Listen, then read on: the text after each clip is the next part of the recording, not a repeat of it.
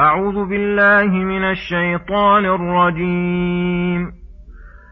إن قارون كان من قوم موسى فبغى عليهم وآتيناه من الكنوز ما إن مفاتحه لتنوء بالعصبة أولي القوة إذ قال له قومه لا تفرح إذ قال له قومه لا تفرح إن الله لا يحب الفرحين وابتغ فيما آتاك الله الدار الآخرة ولا تنس نصيبك من الدنيا ولا تنس نصيبك من الدنيا وأحسن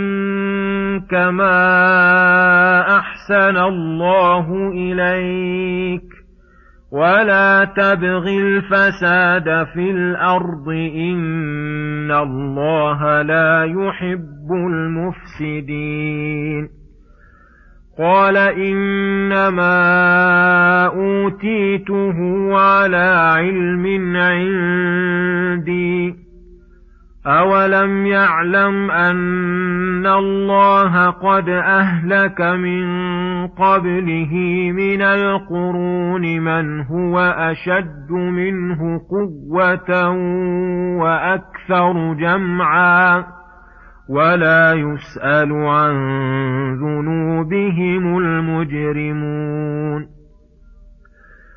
فخرج على قومه في زينته قال الذين يريدون الحياة الدنيا يا ليت لنا مثل ما أوتي قارون إنه لذو حظ عظيم وقال الذين أوتوا العلم ويلكم ثواب الله خير لمن آمن وعمل صالحا ولا يلقاها إلا الصابرون فخسفنا به وبداره الأرض فما كان له من فئة ينصرونه فما كان له من فئة ينصرونه من دون الله وما كان من المنتصرين وأصبح الذين تمنوا مكانه بالأمس يقولون ويك أن الله يبسط الرزق لمن يشاء من عباده ويقدر لولا امن الله علينا لخسف بنا ويكأنه لا يفلح الكافرون بسم الله الرحمن الرحيم. السلام عليكم ورحمة الله وبركاته. يقول الله سبحانه إن قارون كان من قوم موسى فبغى عليهم وآتيناه من الكنوز ما إن مفاتحه لتنوء بالعصبة أولي القوة. إذ قال له قومه لا تفرح إن الله لا يحب الفرحين. يخبر تعالى عن حالة قارون وما فعل وفعل به ونصح ووعظ فقال إن قارون كان من قوم موسى أي من بني إسرائيل الذين فضلوا على العالمين وفاقوهم في زمانهم وامتن الله عليهم بما امتن به فكانت حالهم مناسبة للاستقامة. ولكن قارون هذا انحرف عن سبيل قومه فبغى عليهم وطغى بما أوتيه من بما أوتيه من الأمور العظيمة المطغية. وآتيناه من الكنوز أي كنوز الأموال شيئا كثيرا. ما إن مفاتحه لتنوء بالعصبة أولي القوة والعصبة من العشرة إلى التسعة إلى السبعة ونحو ذلك. أي حتى إن مفاتح خزائن أمواله تثقل الجماعة القوية عن حملها هذه المفاتيح فما ظنك بالخزائن؟ إذ قال له قومه ناصحين له محذرين له عن الطغيان لا تفرح إن الله لا يحب الفرحين. أي لا تفرح بهذه الدنيا العظيمة وتفتخر بها وتلهك عن الآخرة فإن الله لا يحب الفرحين لا يحب الفرحين بها المنكبين على محبتها. وابتغ فيما آتاك الله الدار الآخرة. أي قد حصل عندك من وسائل الآخرة ما ليس عند غيرك من الأموال فابتغ بها ما عند الله وتصدق ولا تقتصر على مجرد نيل الشهوات وتحصيل اللذات ولا تنس نصيبك من الدنيا. أي لا نأمرك أن, أن تتصدق بجميع مالك وتبقى ضائعا بل أنفق لآخرتك واستمتع بدنياك استمتاعا لا يثلم دينك ولا يضر بآخرتك وأحسن إلى عباد الله كما أحسن الله إليك بهذه الأموال ولا تبغي الفساد في الأرض بالتكبر والعمل بمعاصي الله والاشتغال بالنعم عن المنعم. إن الله لا يحب المفسدين. بلى يعاقبهم على ذلك أشد العقوبة. قال هارون قال قارون راد لنصيحتهم كافرا بنعمة ربه إنما أوتيته على علم عندي. أي إنما أدركت هذه الأموال بكسبي ومعرفتي بوجوه المكاسب وحذقي. أو على علم من الله بحالي يعلم أني أهل لذلك فلم تنصحوني على ما أعطاني الله؟ قال الله تعالى مبينا أن عطاءه ليس دليلا على حسن حالة على حسن حالة المعطى. أولم يعلم أن الله قد أهلك من قبله من القرون من هو أشد منه قوة وأكثر جمعا. من هو أشد منه قوة وأكثر جمعا. فما المانع من إهلاك قرون أخرى مع مضي عادتنا وسنتنا بإهلاك من هو مثله؟ وأعظم منه إذا فعل إذا فعل ما يوجب الهلاك ولا يسأل عن ذنوبهم المجرمون بل يعاقبهم الله ويعذبهم على ما يعلمه منهم فهم وإن أثبتوا لأنفسهم حالة حسنة وشهدوا لها بالنجاة فليس قولهم مقبولا وليس ذلك رادا عنهم من العذاب شيئا. لأن ذنوبهم غير غير خفية فإنكارهم لا محل له. فلم يزل قارون مستمرا على عناده وبغيه وعدم قبول نصيحة قومه فرحا بطرا.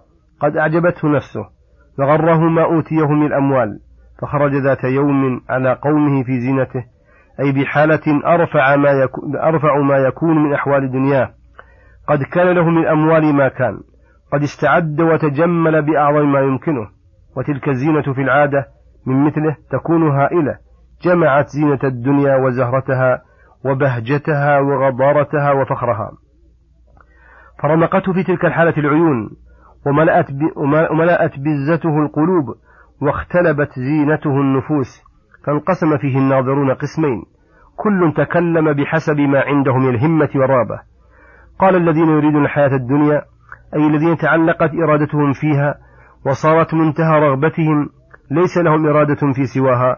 يا ليت لنا مثل ما أوتي قارون من الدنيا ومتاعها وزهرتها إنه لذو حظ عظيم.